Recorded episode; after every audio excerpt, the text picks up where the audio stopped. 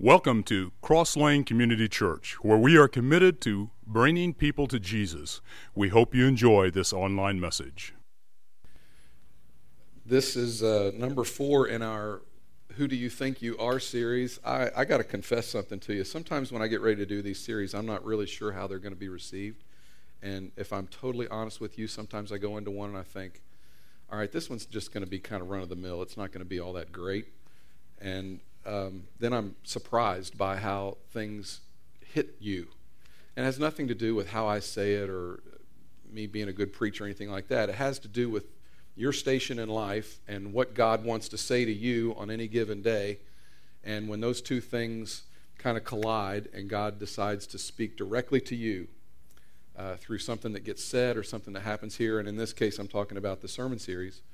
Um, it, it's always just kind of cool for me to to know that, and and and it's humbling at the same time. I, I, if you know me very well at all, you know I don't take a whole lot of credit for how good these sermons are because I'm not writing them. So. Um, uh, but I've had people in last week, numerous people, I mean, more than just two or three, tell me that last week's message was very important to them when I preached it, I thought surely people know this, but apparently not. And uh, it's just been it's been a really a nice surprise for me. So today we're going to talk about another one, but before we get into that, I, I have a, a, video to show you, but I need to set this video up a little bit. We baptized Lauren Branham, which is uh, uh, Brad and Jan's daughter, last week, and if you stuck around for tacos, uh, Tracy's Terrific Tacos, um, then, then you, you got a chance to see that video, uh, or you got a chance to see the, the baptism. And if you know us very well, you know that we always video the baptisms. Well, we had the video camera ready to go. We are getting ready to baptize Lauren, and the battery died. Well, that just won't do around here. We have to have video of the baptism, just the way it is. So um, I don't know who it was, might have been Ryan, grabbed his cell phone and just turned the video camera on on his cell phone. So, what you're going to see is cell phone video of the baptism. But I submit to you that's better than no video at all. Am I right? So, enjoy Lauren's baptism.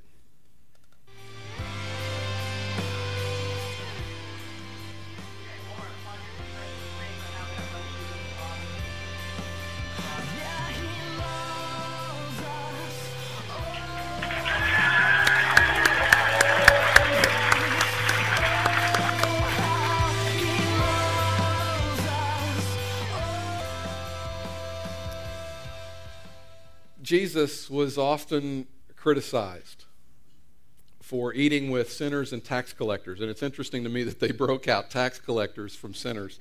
Uh, but they did. That's how bad tax collectors were. You, if you were a tax collector, they hated you.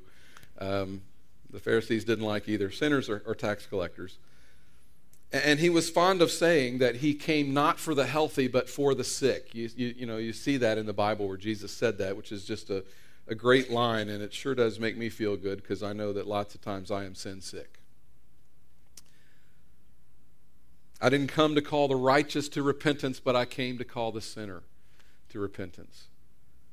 I don't know how many times in the course of my life as a believer, and especially my life in ministry, which, you know, I used to think I hadn't been in ministry that long, but I can't really say that anymore. I've been doing this since 1986 uh, full time.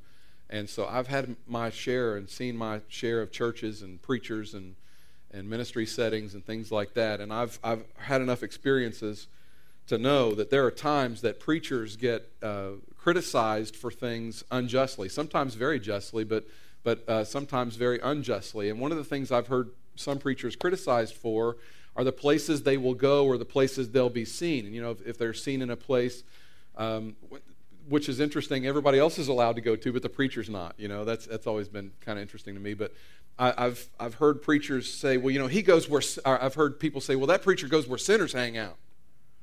He's he's at the places where the you know those bad people are hanging out, and he shouldn't be there.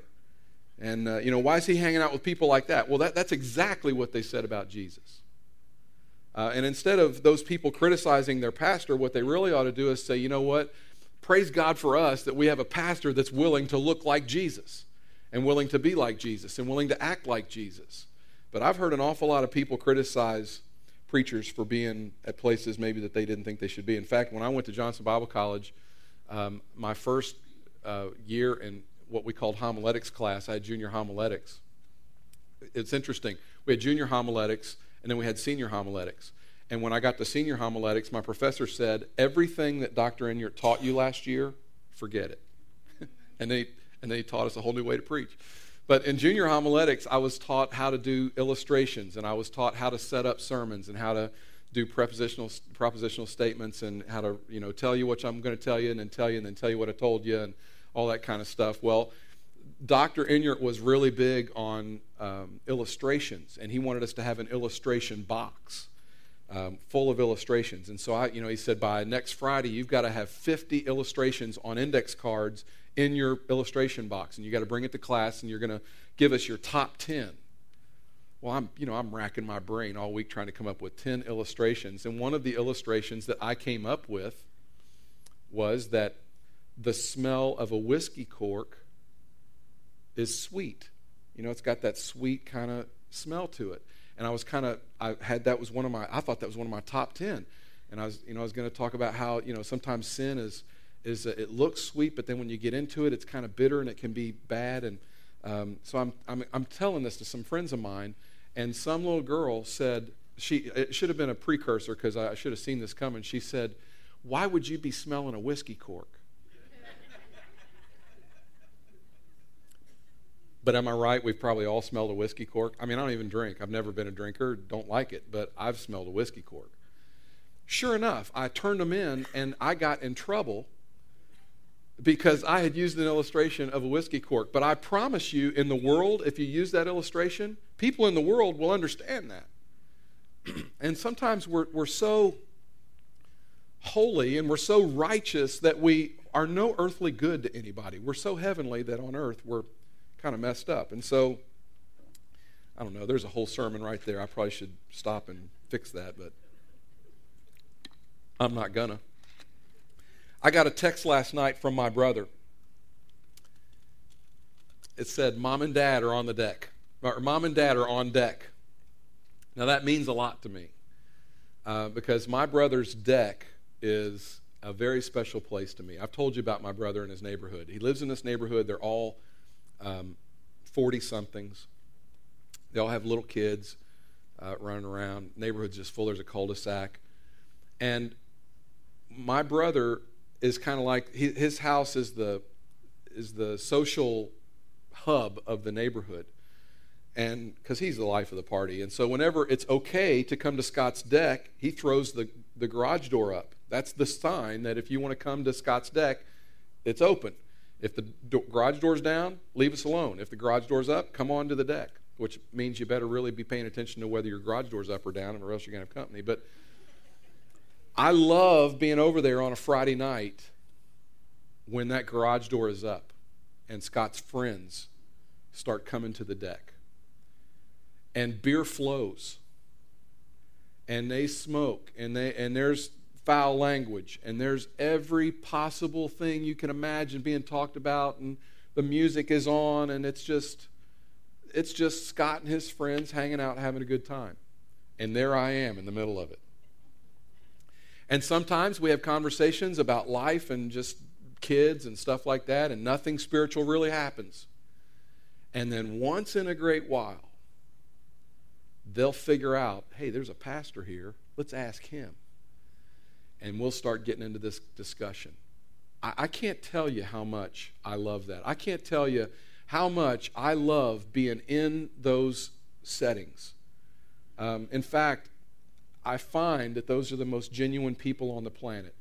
Um, this is a great church, and I love this church, and I'm, I'm going to say something that I would not say so much about this church, but it's been my experience in life that the people who have hurt me the most are Christians. I don't know if that's true in your life or not, but in mine, the, the, the, sometimes the more spiritual they look, you better watch out because they're the ones that'll stab you in the back.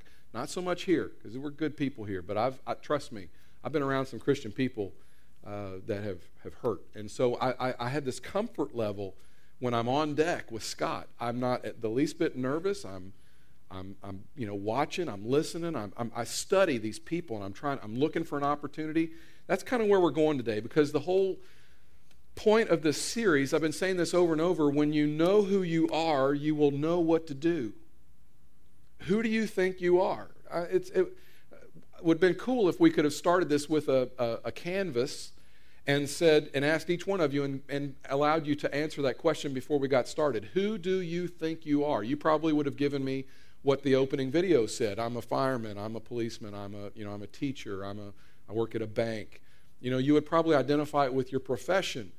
But hopefully, what you're beginning to see is that you're so much more than that. And God, um, I'm going to say, expects more. I don't mean that in a harsh way, but He, he really desires for you to get some things that maybe you don't always get. And, and, and maybe in some of those circles, maybe if you were on deck, you might be a little intimidated. You might think, man, these people, they, they don't walk with Jesus. And if I talk about Jesus, it's just going to drag this whole conversation downhill. That has not been my experience whenever I have had those conversations on deck. Um, strategic about it? Absolutely. You want to be careful how you say things sometimes? Of course you do. But if you know who you are, you will know what to do. And when you know you are salt and light, which is where we're going today, you will live your life in such a way, you'll live your life with purpose, you'll live your life looking for the opportunity to help that one person or that group of people. And when you're on deck and it's your turn, you'll know what to do. Let me remind you, if you're a Christian, that you are a divine influencer in this world. Jesus said, You are the salt of the earth, you are the light of the world. Now, that is a huge, massive statement. That's big. You're not just the salt of your community, you're not just the light in this city. You are the salt of the earth and the light of the world.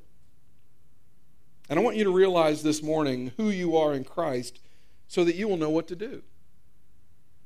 Jesus said it this way You are the salt of the earth, but if the salt loses its saltiness, how can it be made salty again? It is no longer good for anything except to be thrown out and trampled underfoot. You are the salt of the earth. Now, what in the world does it mean to be salt of the earth? In the context into which Jesus was speaking at the time, his listeners would have known that salt was the second most valuable commodity on the planet. At the time Jesus is speaking, salt was considered the second most important thing you could have. You know what number one was? Sun. That's number one. But right underneath that was salt. Because of what it could do, because of how it could be used. Now, before our day of modern conveniences and refrigerators and freezers, uh, salt had all kinds of, of uses. In fact, in ancient Rome, and I, some of you may know this, you ever heard the expression, he's not worth his salt? You ever heard that? You know where that comes from? In the ancient Rome, they used to pay people with salt. It was so valuable that it could be used like money. And so if you were contracted out sometimes. Sometimes, when at the end of the day, what you got paid with was salt. That's where we get the expression "he's worth his salt" or "he's not worth his salt." It means he just he didn't he didn't measure up to what he was supposed to be. Jesus said, "That's what you are. You're you're salt." Now, he's not talking about well, they're salt of the earth. When we hear the word salt, the, the, the phrase "salt of the earth," we think, well, he's a good old boy. You know, salt of the earth is just he's just a good old boy. Well, what Jesus is saying is, you're not a, a good old boy. You're, you're a bad old boy that was changed by a really good God. And because of that transformation, you should now be a divine change agent in the world, a Christ empowered influencer to this world. Now, let's think for just a minute about what salt does. I'm going to give you five things that salt does. Salt, first of all, preserves. Salt preserves. If you're a Christian, you should be a divine preserver helping people to find eternal life, helping them to, to positively preserve their soul. Number two, it's a purifier. Salt purifies.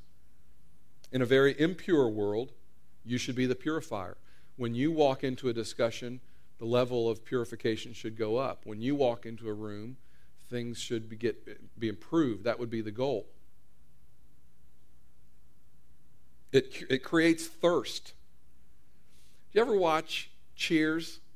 You watch Norm come into Cheers. What's the first thing he did when he came into Cheers? Usually they would, they would all say, Hi, Norm. Remember that? He would, he would kind of waddle to his seat at the end of the bar. But he would always reach up and grab some nuts, right? Always nuts on the counter. I, I, I don't go to a lot of bars. I'm not in a lot of bars. Maybe I should. I'd be more like Jesus. But, but am I right that there's something like that at the bar usually? Why do they do that? They do that to create a thirst. That salt creates a thirst so that you'll buy more, you'll order more beer. As a Christian, when you're so full of God's transforming love, you will create a divine thirst in other people. The attitude, the goal would be that, that, that you would live your life in such a way that you would create this idea in people of, you know, watch them. They're different. They, they respond differently. They act differently. They, they, they talk differently. And I'm not necessarily talking about being better than, and I'm not talking about, um, you know, just, just, uh, uh, you know, just unbelievable moral character, which is certainly something to aspire to. I'm just talking about just being the kind of person that is filled with God's Spirit so that people get life from you. You know, some people, when they walk into a room, they drain the life of the room. You ever been around someone like that? It's like, oh, here they come. You know. And then there's other people, when they walk in, the room lights up. You know, that would be the goal for a Christian is that just by your presence, just by the Spirit of God in you, that it just kind of lights up the room. Salt creates thirst. Number four, salt melts. I am amazed every year when I walk out in the middle of winter and there's ice all over the place, and I go get rock salt and I throw it on the places where we walk. And I come back in just a few, very few minutes, and the ice is gone. That that I'll never get over that. I just think that's the coolest thing. I mean, I Uh, some people maybe have to be motivated to salt the walk. Not me, because I just think it's cool to watch ice melt. I mean, I, I'm a simple man. I really am a simple man. salt trucks on the highway. I mean, we all love salt trucks on the highway, right? Get the ice gone. As a Christian, as an influencer, as someone with the Spirit of God, you, you should have the kind of warmth it just melts people. I've been around some Christians, and, and it's like being around the ice king or the ice queen. You know, it's just not pleasant. They, they, they, either they think they're way better than everybody else, or, or they, you know, they don't have time for anybody else because they're praying. And, and they're just not warm. And, and a non believer, I have to think, would look at someone like that and say, you know, if that's what Jesus does to your heart, count me out. I, I don't want that. Salt melts. And, and, and, you know, if you're a salty Christian, one of the things that I would hope happens for you is that when you're around people with hardened hearts, that the love of Jesus just begins to melt their hardened heart. Finally, salt heals. You ever gone to the ocean and you've had a maybe a cut or a we call them a boo boo on our knee? And you go into that water and it stings a little bit, but you notice something after a couple of days, it starts to get better. It starts to heal up. Why is that? Because that salt acts as a healing agent. In the same way, filled with God's Spirit, you can be a healing agent to the world. There are certain people that you work with or go to school with or that you know that you can bring healing to bear on situations. You can bring healing to bear on relationships maybe in your own home, maybe in your own family, but but certainly in the world, I mean, that's one of the things God wants from us is he wants us to move about and to change the way things happen in the world to make the place a better place. That's what salt did. That's what salt does. That's what we should do. That's what Jesus was after when he said, You are the salt of the earth. He also said in, in uh, Matthew 5, verse 14, You are the light of the world. A town built on a hill cannot be hidden. Neither do people light a lamp and put it under a bowl. Instead, they put it on its stand and it gives light to everyone in the house.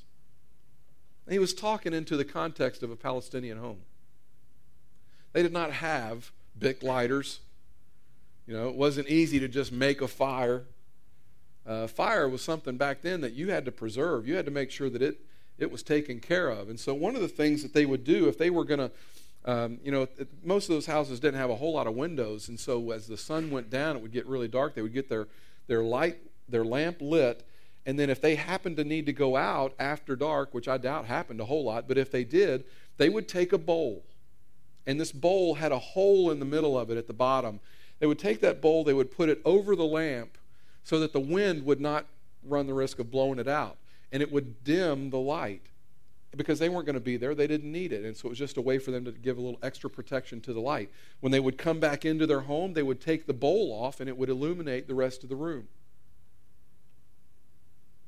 He's saying when you're in the house, you don't put the bowl on and cover up the light. No one wants to do that. You want to be able to see what's going on. And so he says, you know, in, in very like manner, don't cover up the light. Christians, don't cover up your light. You're a light of the world. Don't, don't put a, a bowl over it. In fact, in verse 16, he says, In the same way, let your light shine before others that they may see your good deeds and glorify your Father in heaven. You are the salt of the earth. You are a light of the world. The world needs salt because it's impure. The world needs light because it's dark. I know. I know. Some of you work in really dark places. Some of you work around people that, that, that think that the church would fall down if they came to our church. Some of you leave the light of a service like this, and tomorrow morning when you go to work, or tonight maybe, if you go to a factory or something like that, you, you would say, Brett, you have no idea the darkness I'm walking into. Oh, yes, I do. I've worked in those places. I know what it's like. I know what it's like to hear the language. I know what it's like to, to uh, there's a prevailing attitude. It's almost like this pall that hangs over where you work, right? It's like it's there all the time. And, and you would say, Brett, I can come here and I can feel so uplifted. And then when I walk into that place, it's just like this spirit comes on. That's a dark place. And it's waiting for you to shed light on it. You are the salt of the earth. You are the light of the world. When you know who you are, you will know what to do. Because you are a light, you don't run from the darkness. You know, I don't. I, I love the movie Toy Story. One of the reasons I love that movie is because it did something that I did as a kid. I gave voice to my toys. All my toys could talk. And so, you know, I, I as a as a five year old, no, I'll say as a ten year old. As a ten year old, I could have been a rich man two ways. First of all, I could have conceived of the movie Toy Story because all my toys talk. But I also, at 10 years old, I had the first idea for inline skates, and I'll go to my grave believing that. I used to think, man, if we put those in a line, that'd be really cool. I was 10. I was a genius. I was just a genius. But if you could talk to a flashlight and, and get the flashlight to talk and say, you know, would you rather be out here in the light or would you rather be turned on in the darkness? I think the, the flashlight would say, well, I feel useful when I'm in the dark and I get turned on. That's when I would feel useful. I don't, it does me no good to be out in this light. We all like to feel useful. We all like to feel like we're doing something good for somebody. So a flashlight wouldn't run from the dark. A flashlight would say, no, let me light up the darkness. That's the beautiful thing about light. It doesn't take a whole lot. One little match can give a, an awful lot of light in a pitch black room.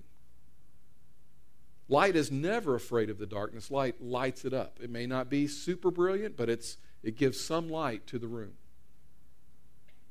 Because you're salt, don't run from the impurities that you see. Don't, don't say, well, you know, I need to leave that job because there's just there are no Christians there. Well, you know what? If there are no other Christians there besides you and you leave, guess what? What hope do they have? So instead, wake up every morning and think to yourself, you know what? I'm salt and light. And I'm going to go in today and I'm going to bring light to that very dark place. I'm going to bring healing and I'm going to bring salt and I'm going to purify that very unpure place. That's who you are. That's what God wants you to be. If you're a Christian, you are a, a Christ empowered influencer. You are a difference maker. You say, Well, I don't, I don't like it. It doesn't matter whether you like it or not. That's who you are. I need to learn more Bible. I don't, I don't know enough. Forget that. You know Jesus. Allow Jesus to shine through you. Take Jesus to the people you work with and interact with. You are the light of the world, you are the salt of the earth. I want to give you two motivating statements this morning, and then we'll be done. To help you figure out how to be salt of the earth and light of the world. First thing I'd say is this as the light, we are going to learn to let our light shine. That's, it's a mindset. You know, as a Christian, you, you shouldn't have to force your light to shine. I mean, I don't even know what that looks like. You know, you, you go into work and you go, you, someone walks up to you and you're going, What's wrong with you? I'm letting my light shine. Is it bright? That's not that shouldn't be how it is for you. It should just be this natural thing. If Jesus is alive and at work in your soul, you should illuminate any room you walk into. When Jesus is doing his thing inside of you, you have to be aware of it. You have to, you have to realize, you know, God's with me. As I go into this place, God's with me. And I'm going to be a difference maker. You, you shine like that because of who God is and what He's done in you. I tell you this all the time. You don't need to call me when you want to lead one of your friends to Jesus. All you need to do is tell them what Jesus has done in your life. That's all you need to do. It doesn't, I'm, you know, it's not like, well, we're going to, this guy's ready to come to Jesus. We better get Brett in here. Well, forget that. You know, it's, I mean, like I'm the professional hitman. Like, okay, here he comes. You're going down, brother. The preacher just showed up. No. Just tell him what Jesus has done in your life. He's illuminated your life. He's changed it. He's come in. He's rearranged. Mike Yaconelli, I've used this phrase this week in a, in a meeting. Mike Yaconelli has gone on to be with Jesus now, but he's the first person I ever heard use the phrase, Jesus wrecked my life. Jesus ruined my life. And he, he meant it in a good way. You just let it shine. In Acts 16, there's a story of two guys, and go ahead and turn there. Acts chapter 16. Two guys whose salt and light kind of living impacted anybody that they were close to. Uh, they just these these guys just um, they no matter where they went they changed things. I was in camp with people like that when I we used to do church camp.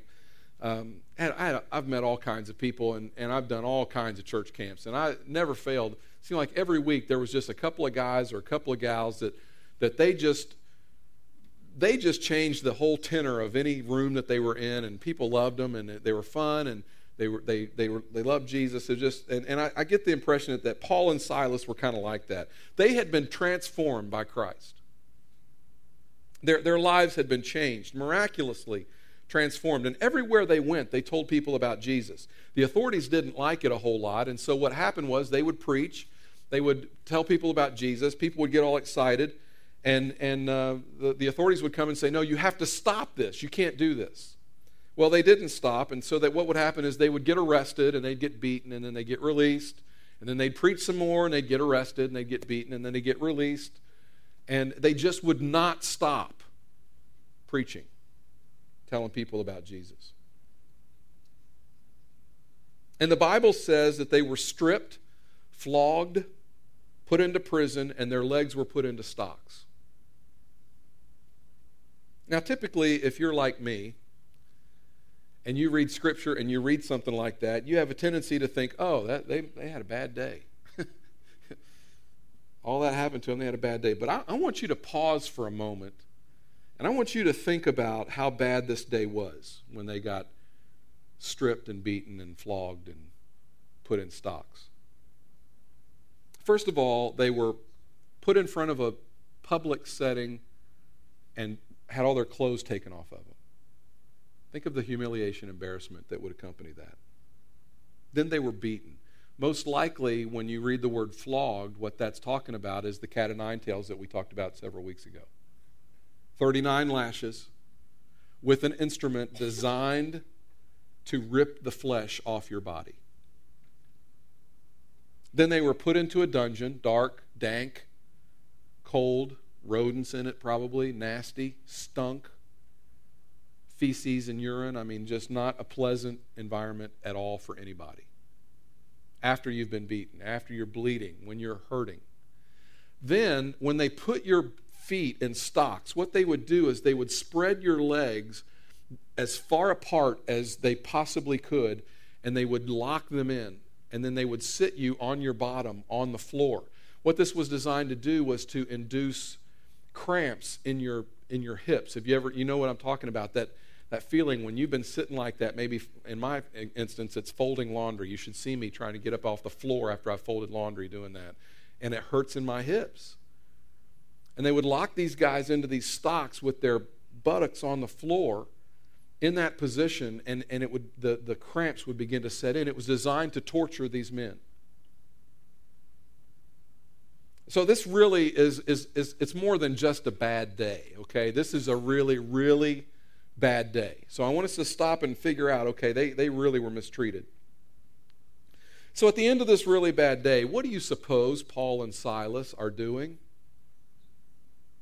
The scripture says, verse six, uh, chapter 16, verse 25, about midnight, Paul and Silas were praying and singing hymns to God, and the other prisoners were listening to them. It's amazing to me. They were praying and singing. Why? Because that's who they were. That this wasn't an act. This wasn't, I bet they didn't have a meeting and say, hey, you know what? I think there's some Christians over there, and I bet they'd be really impressed if we started singing right now spiritual songs. Let's have a Bible study. Well, I can't, can't really reach my Bible right now, but what if we just start quoting these passages that we've got memorized? That's not what this was. This is two men who were so full of the Spirit of God, whose lives had been changed, miraculously transformed. And I would argue that your life has been miraculously transformed. When I say that, don't think, well, that only happens to Bible people. No, it's happened to you. Your life has been miraculously transformed. And because it has, the effect that you can have on others is different than it was before you knew Jesus. And so these guys, they're, they're in this setting, and, and because of what God has done in their life, they're different, they're changed. And they are not, you know, woe is me and life's horrible. That's not what they're doing. This was simply who they were, and because this is who they were, they let their light shine. Think about the moon for a minute. You ever walk out a lot of times when I look at the moon, I'll, I hear, um, was it was it Fievel somewhere out there? Is, is that a Fievel movie? I hear that music. I hear Linda Ronstadt sing somewhere out there. And sometimes I walk out and I see the moon and it's so pretty. It's so bright. And it's putting off all this tremendous light. There's, there are nights that it's just so beautiful, so beautiful. But let's get technical for a moment, shall we? Is the moon bright? No. What's the moon doing? The moon is reflecting the sun. In your case, it's S O N. That's what you do every day of your life. You reflect the sun. You are the moon. And your job is to take the light of the sun and reflect it to whatever part of the world you're in so that people look at you and go, man, you're so, that's so pretty. That's, that's beautiful. I mean, we've all at some time in our life walked out and seen the moon and thought, man, it just, it just stopped us in our tracks. And look at that. That's beautiful. Well, that would be the goal for you tomorrow. That would be the goal today. That'd be the goal when you, when you, when you sit down over lunch today, when we beat the Baptist this morning at lunch, and your waitress or your waiter ha- has got gobs of people yelling and screaming at him, you want to be the table that he or she says, Oh, I want to go back to that table because they're so nice. they're so kind. They're so easy. There, there, there, there's something about that table. You want to be the moon, you want to reflect the light of the sun. You might not be that bright on your own. Let you fill in your own pun right there. But you simply reflect the sun.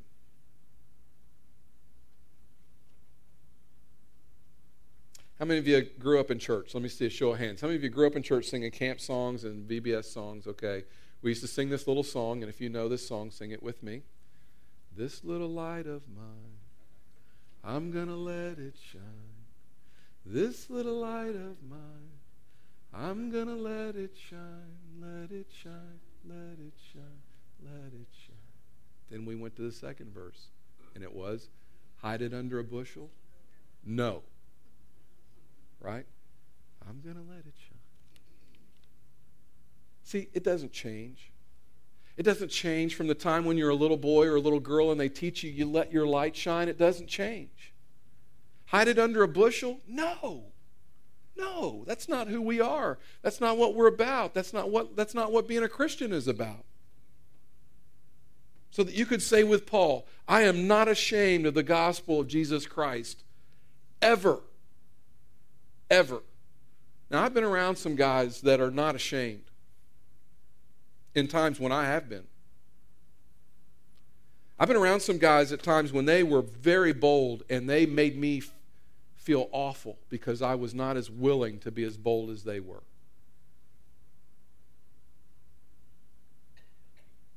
Paul would say, You know what? I'm just going to confess something to you. I am not ashamed of the gospel, and I'll tell you anywhere, anytime, anyhow who Jesus is. That's just who I am. I can't help it.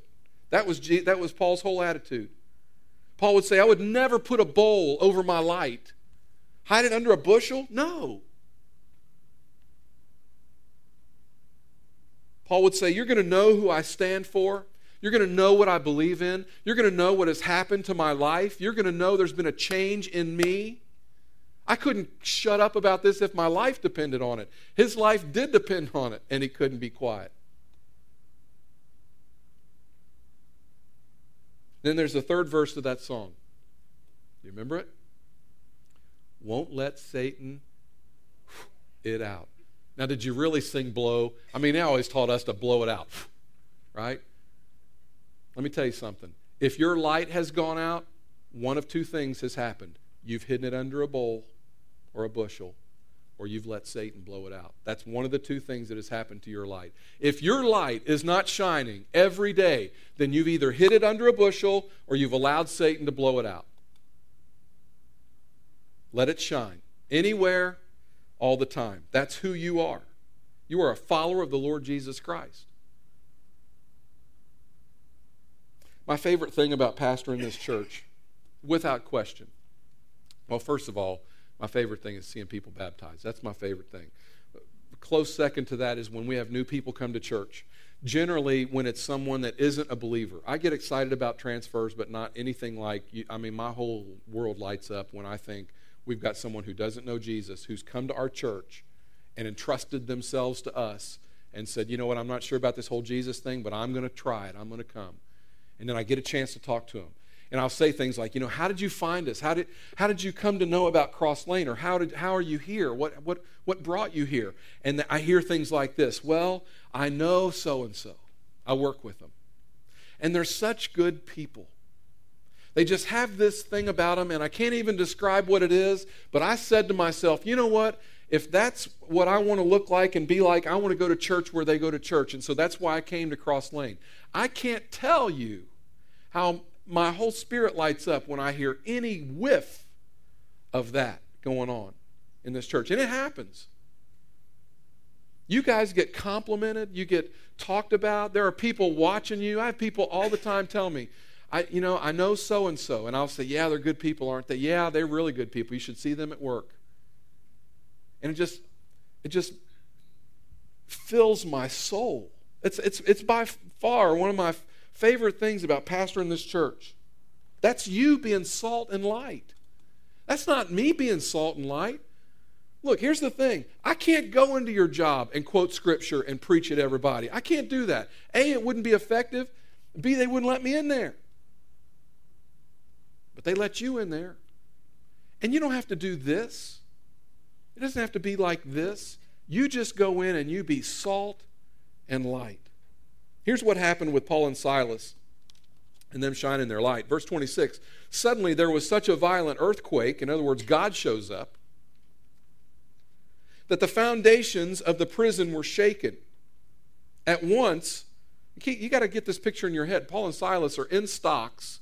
They've been beaten. They're, they're bound. They're, they're in jail. This is not good.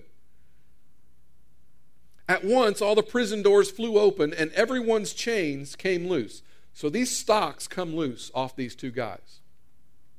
The jailer woke up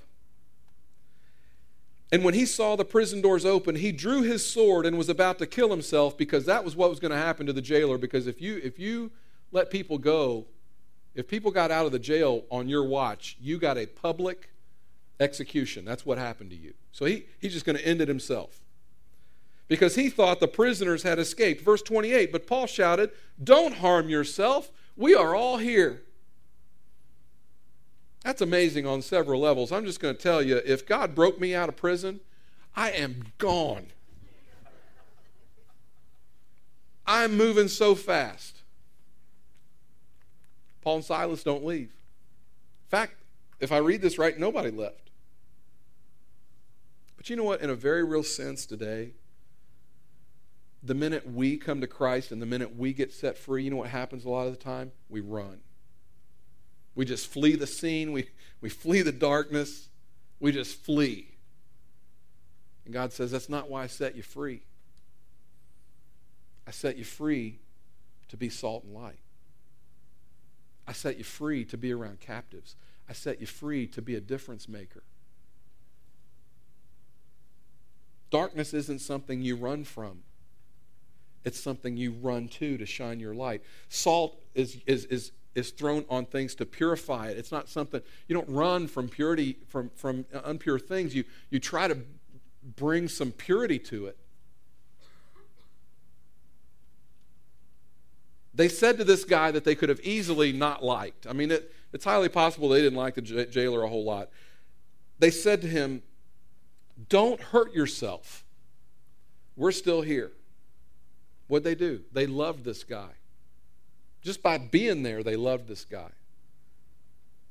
And some of you say, Well, I want to be salt and light, but I don't know enough yet. I, I need to know more. You know what? This is a cliche, and you've heard this probably, but it, it really is true. People don't know, don't care how much you know until they know how much you care.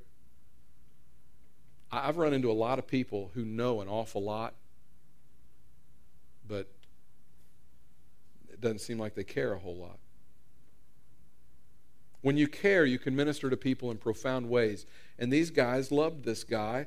And, and you know, they're saying, We're still here. And, and then this amazing thing happens. see, when you see the darkness as an opportunity to shine, when you start seeing your place of employment as an opportunity to shine and not just some place where you have to go work, but you see it as a mission field, you see it as the place God has called you to. You see it as the place God says, hey, all this stuff that you're learning on Sunday, this is the laboratory right here. This is where you work this stuff out. You can influence your corner of the world. You can. You have to. And the thing is, a lot of Christians have already reached the conclusion that they can't. You shine into the darkness. You are a change agent. Second thing, your salt and light living changes lives. That is exactly what happens in Acts 16. Paul and Silas are still there. They stood there and said, We're still here. Verse 29. The jailer called for the lights, rushed in, and fell trembling before Paul and Silas. He then brought them out and asked, and he asks the most beautiful, the biggest, and most complimentary question that a Christian can be asked Sirs, what must I do to be saved? That's the goal. That's what we want. Somebody look at us and say, man, what do I have to do to be like that? I've seen your life. I've seen your faith. I've seen how you respond in tragedy and in hardship. I want to be able to respond the way you've responded. How do I get that? Sirs, what must I do to be saved? What Paul and Silas did is they created a thirst. I've seen your God act. I've seen it, now I want it. What must I do? What must I do to have what you have? They replied, verse 31 Believe in the Lord Jesus, and you will be saved, you and your household. Call on Him this morning and become an overcomer. Call on Him this morning and become a masterpiece. Call on Him this morning and become an ambassador. Call on Him this morning and become salt and light. You'll never be the same. And here's the deal when you know Him, because I've run into people who know the Bible and don't know Him. Right? I've had my taste of that. In fact, I've had my taste of that very recently. It leaves a bad, bad taste in your mouth. When you, when you run into people who think they know all about Him but don't know Him. When you know Him, not when you go to church, because I know a lot of people that go to church and don't necessarily know Him. But when you know Him, you will be salt and light. You can't stop it, it just happens. It just happens. Sometimes it takes a long time to be salt and light in someone else's world. Sometimes it takes a long time to see things change. The, the elders have a prayer list. And, and on that prayer list, I told you this many, many times. The first thing we do as an elder group is we, we pray by name for lost people. It's the first thing we do in every elders meeting. And there are names on that list that have been on that list now for years. And, and you know, if you looked at the names, you would say, you know what, that person's never going to come to Jesus. We don't have that attitude. And I would be lying to you if I told you that I never look at the name and think, I don't know why we're doing that. This, is, this just isn't working. But then I instantly correct that and say, no, I'm going to continue to pray for this person. I mean, yes, it's getting old. I've prayed for them for five years now, and it doesn't seem like they're any closer to coming to Jesus than they were five years ago. You know what? Sometimes it takes years and years. You look at Scripture, you look at a person like Joseph. He prayed for years and years for things to happen. You don't give up. You don't lose sight and you don't lose heart. You keep hammering away. You keep being salt and light. You keep praying for people. You're a change agent.